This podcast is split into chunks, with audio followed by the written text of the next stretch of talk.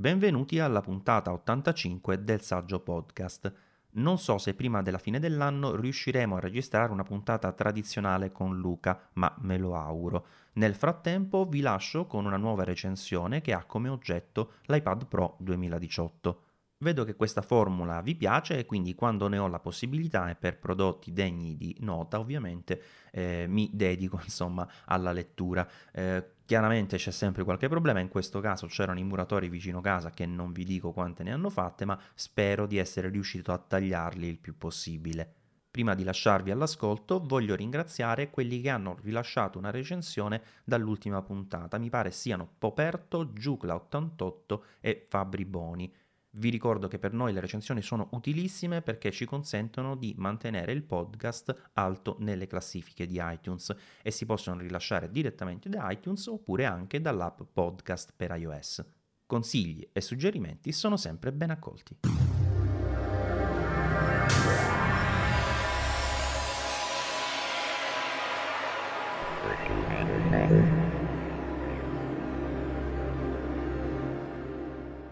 Per computer e smartphone ho sempre mantenuto una mentalità aperta.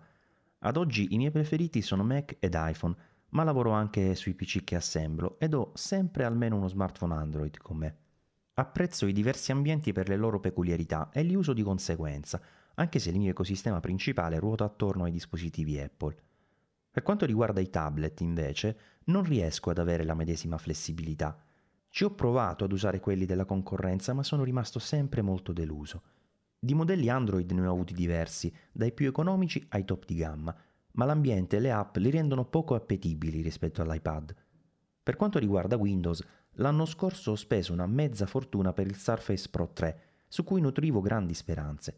Per mesi ho avuto problemi con il sistema di riconoscimento e LO, bootloop dovuti ad una cattiva gestione della batteria ed un fastidio costante per quel grosso alimentatore non standard. Tuttavia mi piace molto l'idea di passare da sistema tablet a desktop e la realizzazione di Microsoft a non andar bene. La parte tablet è una desolazione per i contenuti e nell'uso come portatile rimane scomodo sulle gambe per mancanza di rigidità nella struttura. La cover con tastiera è fatta bene, ma richiede una scrivania per essere stabile, mentre i portatili si usano praticamente ovunque. L'iPad, al contrario, è un dispositivo nato con le idee chiare ed un unico obiettivo, portare la comoda esperienza d'uso dell'iPhone su uno schermo più grande. Facendo leva su una comunità di sviluppatori che all'epoca banchettava con gli ottimi ricavi dell'App Store, il nuovo device ha ottenuto fin da subito larghi consensi ed un supporto software molto esteso. Con il tempo abbiamo imparato a conoscere i suoi limiti, capito i punti di forza ed immaginato le possibili evoluzioni. Continuano a nascere nuove app, ma alcune sono sparite ed altre ancora hanno cambiato modello di business o caratteristiche. Lo sdoppiamento della gamma nel 2015 è servito per creare un preciso spartiacque. Da una parte c'è il modello base, economico e adeguato per l'uso direi tipico di un tablet, dall'altra il Pro, con il quale Apple vuole dimostrare che il dispositivo è in grado di svolgere compiti ben più impegnativi. Questa dicotomia si rispecchia anche negli acquirenti, la maggior parte dei quali trova piena soddisfazione col modello base, già molto veloce e dotato di un bello schermo per navigare, giocare o guardare foto o video. Chi ha già comprato un iPad Pro in passato lo ha fatto per ottenere qualcosa in più, con riferimento alla migliore qualità del display, alla smart keyboard o al supporto per Apple Pencil, che nel 2018 però è arrivato anche nel modello base, ma soprattutto ha voluto credere alla possibilità che un tablet potesse diventare uno strumento di lavoro. A differenza di un computer tradizionale, il cui campo d'applicazione è facilmente misurabile guardando le specifiche hardware, i limiti dell'iPad Pro sono quasi esclusivamente di tipo software. Quando si compra un MacBook Air, ad esempio, si sa che le sue prestazioni non saranno adeguate per il montaggio video per via delle CPU e GPU di cui è dotato, mentre su iPad i limiti vanno intesi per lo più come possibilità mancanti rispetto a quelle di un sistema operativo desktop. Ciò non significa però che il tablet offra esclusivamente un sottoinsieme delle funzioni di un computer tradizionale, poiché la sua natura mobile ne aggiunge anche di altre. Queste possono essere di tipo ergonomico, dovute magari all'assenza di tastiera e all'uso con le dita o la penna, così come funzionali, visto che sui portatili non troviamo GPS, bussola o SIM dati e per questo non usiamo i computer per la navigazione satellitare o per fare foto e spesso preferiamo i tablet anche per attività come la fruizione di filmati o la navigazione web, dove il formato tavoletta può essere più maneggevole. E c'è almeno un altro vantaggio tipico dell'iPad, che con chip ARM a basso consumo offre un'autonomia difficilmente equiparabile da un portatile. Ma tutto ciò rientra nella sfera che prima ho definito uso tipico del tablet. Quindi cosa dovrebbe fare in più un iPad Pro? Questa è la domanda più difficile a cui rispondere e per diverse ragioni. La prima è che Apple stessa sta ancora cercando di definire in che direzione espandere le funzionalità dell'iPad Pro, dal momento che a fronte di qualche apertura, richiesta a gran voce dagli utenti, le implementazioni sono sempre segnate dai limiti storici e sostanzialmente autoimposti di iOS. Penso ad esempio all'arrivo dell'app file, che però non consente una cosa banalissima come leggere una memoria esterna, oppure all'uso simultaneo di più app, vincolato comunque per numero ed all'apertura in formati standard predefiniti.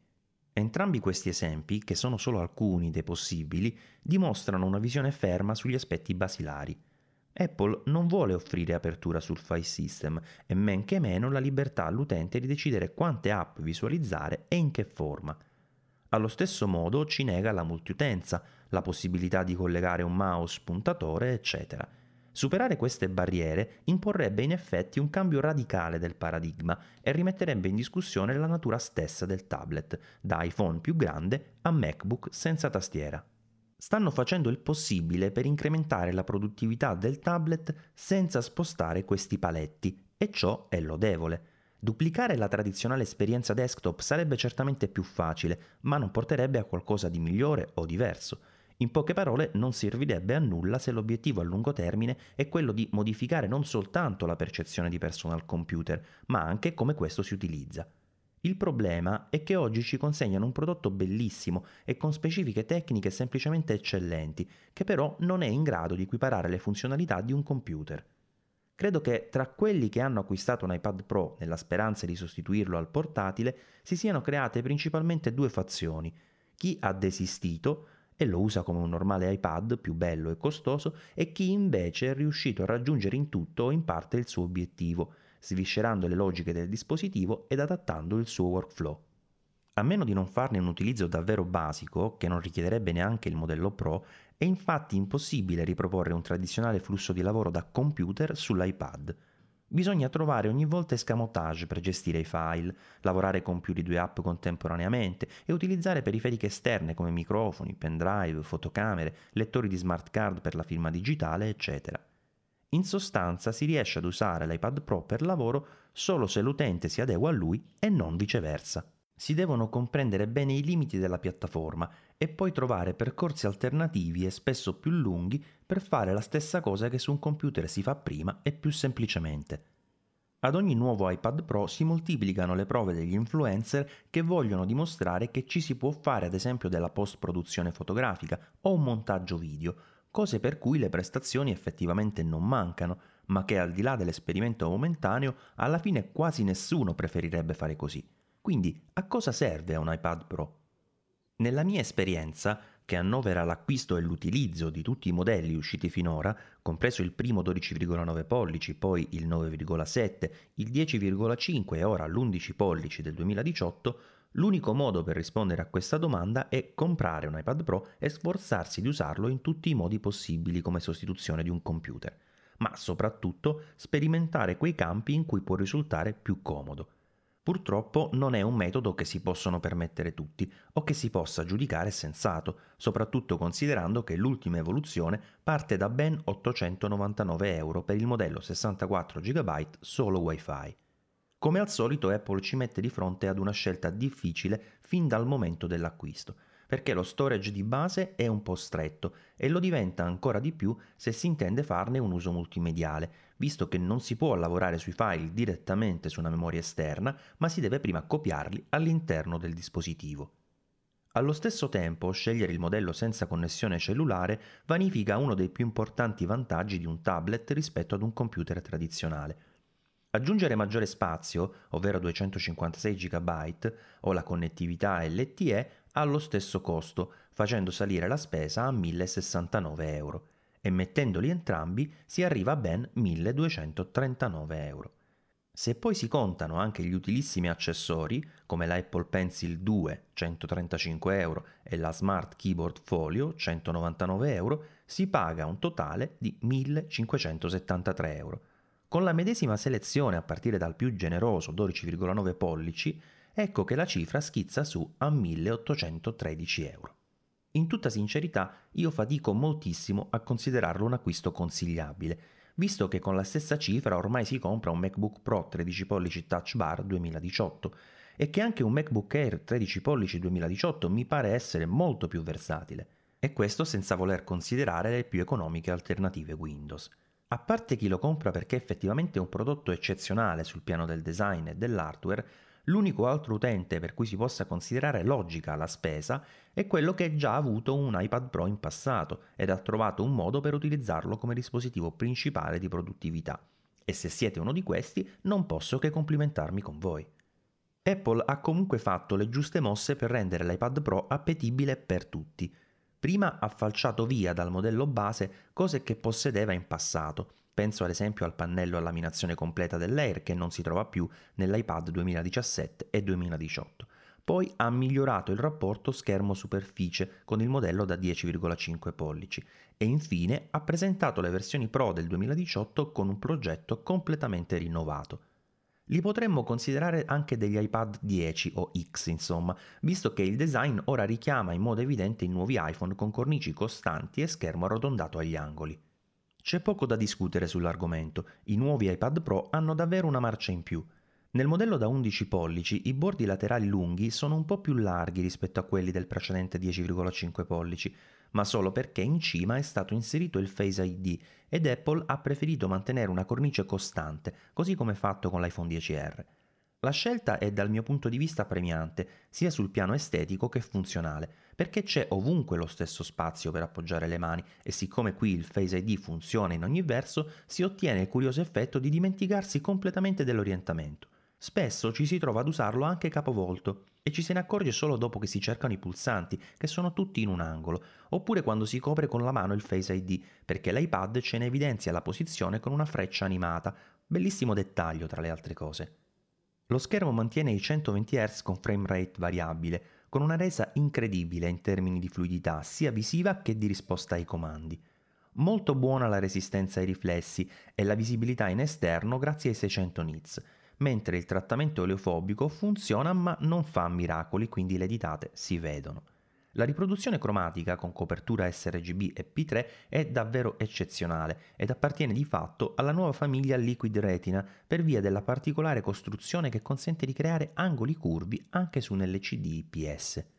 Non è quindi uno schermo OLED e chissà se Apple riuscirà ad inserirlo come miglioramento l'anno prossimo, seppure la spesa potrebbe essere davvero salata, considerando che quello ben più piccolo dell'iPhone 10S Max già gli costa 100 dollari.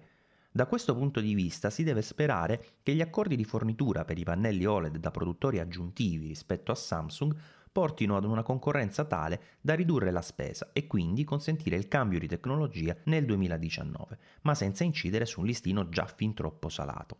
E onestamente ci spero poco.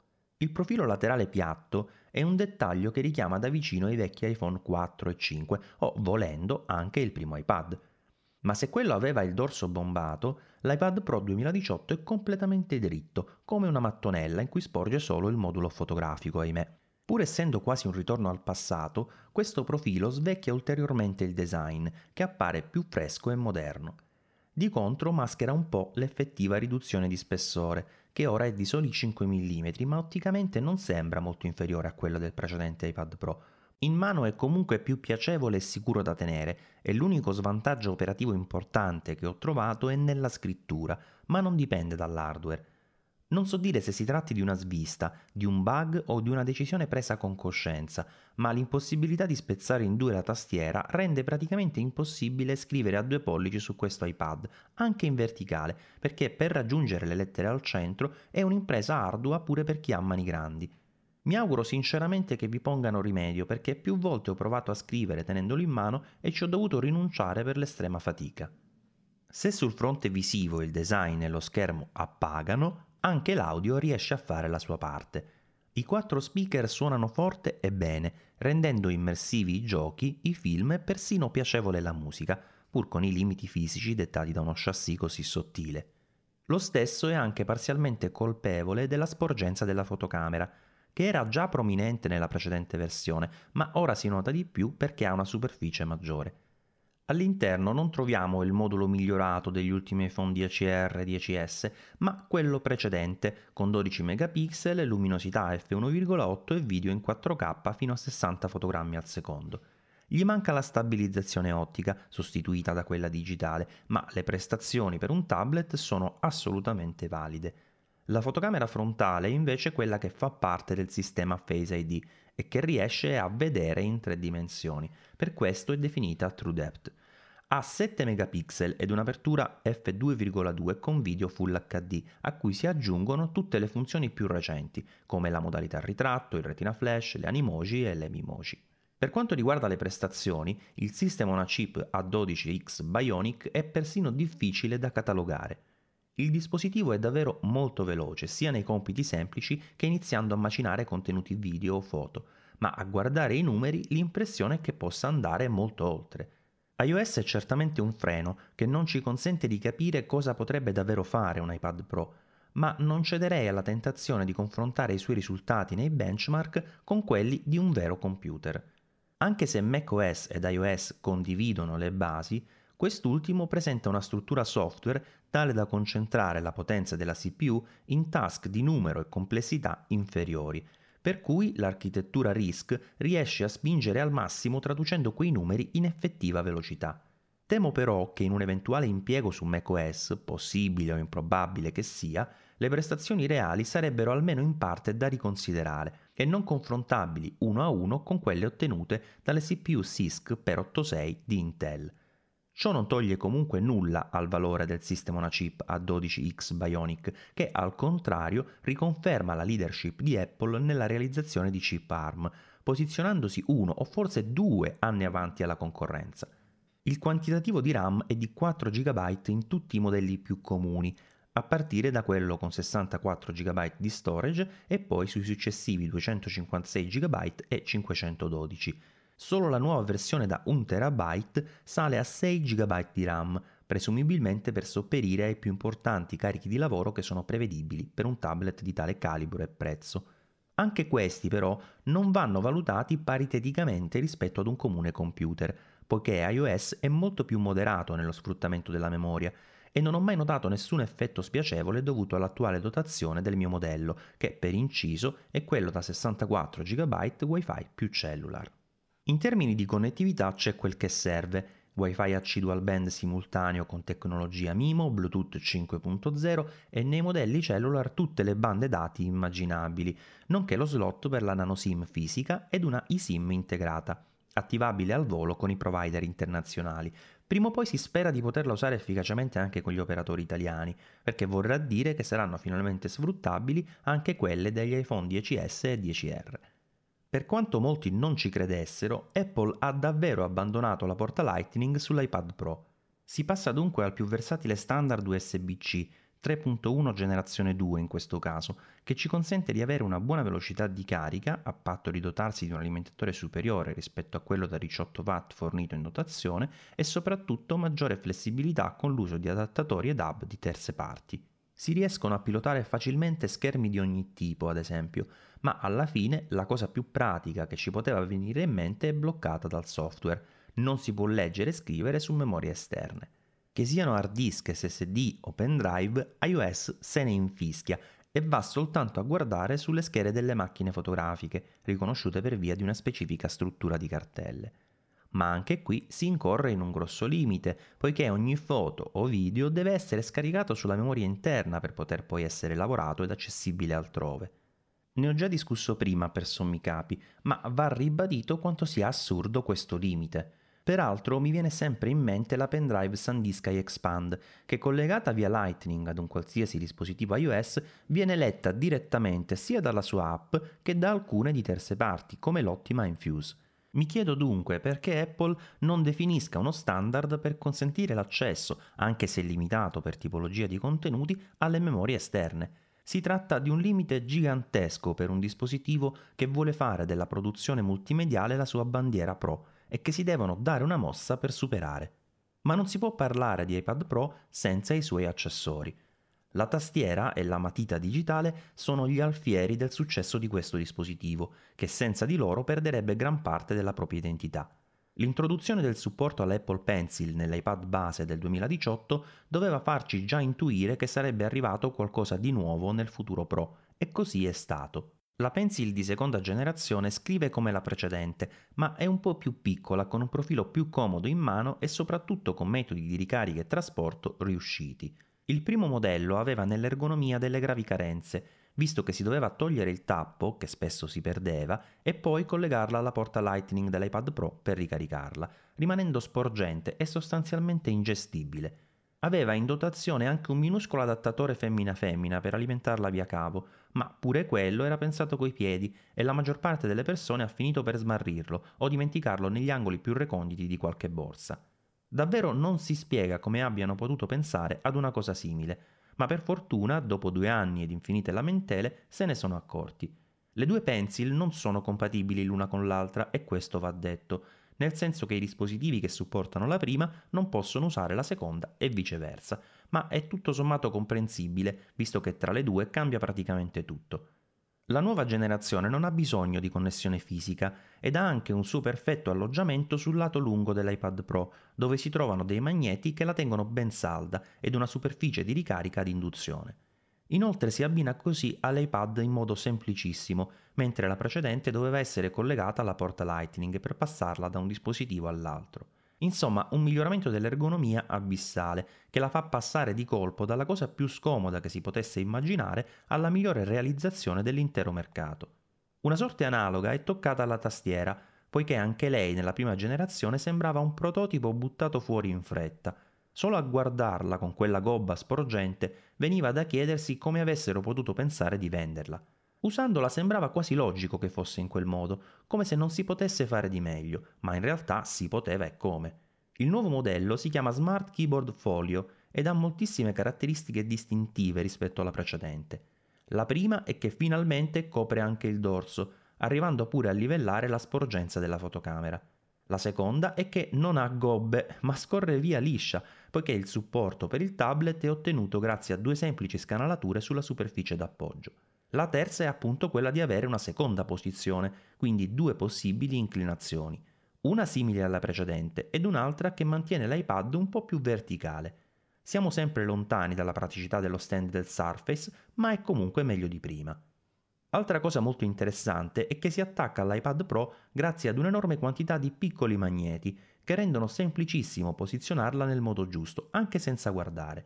Pur con tutti i limiti di un dispositivo simile, i cui tasti a membrana con rivestimento integrale sono quel che sono e l'utilizzo al di fuori di una scrivania è sempre troppo ballerino, segna anche lei un netto miglioramento di usabilità rispetto al primo modello.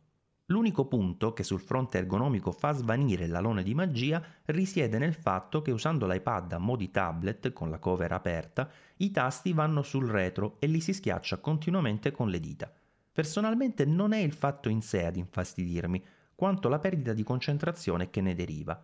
Non so se capita anche a voi, ma quando ho per le mani qualcosa che si muove o si schiaccia, questa tende ad attirare la mia attenzione e finisco per giocarci. Certe volte quasi non ci faccio caso, altre mi fa impazzire al punto che devo togliere la cover, ma per fortuna è tutta magnetica e ve ne via con un singolo gesto. C'è tuttavia un dettaglio che ritengo interessante sottolineare. Lo Smart Connector è ora posizionato sul dorso dell'iPad, quindi la tastiera è effettivamente connessa anche quando sta piegata sul retro ed inevitabilmente la schiacciamo. Tuttavia iOS capisce la sua posizione per via dei magneti e la disattiva. Per fortuna, aggiungo, visto che altrimenti sarebbe stato impossibile usarla. Per trarre delle conclusioni sono solito ripercorrere velocemente tutti i punti salienti di una recensione, ma in questo caso preferisco parlare d'altro. Che l'iPad Pro sia un dispositivo eccezionale credo sia palese, basta un colpo d'occhio per capire che ha una marcia in più rispetto a tutti gli altri tablet e far riflettere che già l'aveva il precedente modello, che ora sembra di colpo invecchiato. Dal punto di vista squisitamente hardware, mi spingo a dire che non potrebbe essere migliore di così, pur consapevole che il prossimo dovrà inevitabilmente smentirmi. Ciò che intendo è che non è nelle specifiche tecniche che si trovano dei limiti, ma nella sua stessa natura di tablet. Apple sta lavorando da anni ad una sorta di confluenza tra per 86 ed ARM, ma ancora non è chiarissimo quale sarà la direzione che sceglierà di seguire. Se, come si pensa, dovesse realizzare nel prossimo anno, o magari nel successivo, un primo portatile basato sui suoi ottimi System on Chip di classe mobile, allora vorrà dire che anche l'iPad potrà fare girare macOS nativamente. Ma vi dirò di più, è ovvio che questi test li stiano già facendo da tempo internamente e se non hanno ancora compiuto questo passo ci sarà un motivo. Avrebbe davvero senso un sistema operativo completo su un tablet? Io ho sempre avuto il sogno di collegare un iPhone, che di potenza già ne ha da vendere, ad un dock che lo trasformi in un piccolo computer, così come già da tempo fanno alcuni smartphone della concorrenza. Anche lì però, come nel caso del Surface, la commissione tra i due mondi è stata finora mal gestita. Ciò mi fa vedere lo spazio utile affinché Apple faccia il suo solito mestiere, arrivare dopo e reinventare la ruota, dimostrando come si sarebbe dovuta pensare la cosa fin da principio. Mi sembra impossibile che nel lungo termine non si arrivi prima o poi ad una situazione del genere, ma se devo guardare al qui e subito, non è macOS quello che manca ad iPad Pro. Anzi, grazie a Luna Display ho usato per diversi giorni il tablet come schermo touch del mio Mac mini 2018 e per quanto sia un gioco divertentissimo, si capisce bene che non è più di quello, un gioco. Comprendo pienamente la scelta di separare i due mondi e il tentativo con l'iPad di mettere a frutto l'era del post-PC, ma non sono convinto che il lavoro sia già completo come alcuni sostengono. È vero che a guardare i numeri si rimane allibiti, poiché gli iPad che vende Apple sono di più dei portatili venduti dal primo in classifica tra i produttori generici, ma questo non deve indurci a pensare che il prodotto sia già maturo. Potrebbe esserlo se l'obiettivo finale fosse solo quello di creare il perfetto dispositivo di svago e di intrattenimento in mobilità, ma per liberarsi completamente dell'etichetta di subcomputer bisogna spingere ancora molto sulla produttività. Personalmente ho fiducia sulla capacità di Apple di portare a termine un compito così difficile, come quello di trasformare l'esperienza d'uso di tutti i computer. Sono i tempi a destarmi più di qualche remora. Se sul fronte hardware corrono come i treni, iOS procede a spizzichi e bocconi, con miglioramenti progressivi irrisori e sempre in ritardo rispetto a quanto ci si aspetterebbe. E questo ci ha portato ad avere un dispositivo come l'iPad Pro, potenzialmente incredibile ma duramente vincolato. La recensione dell'iPad Pro 2018 è stata scritta e letta da Maurizio Natali. La trovate completa sul sito saggiamente.com corredata da approfondimenti e fotografie.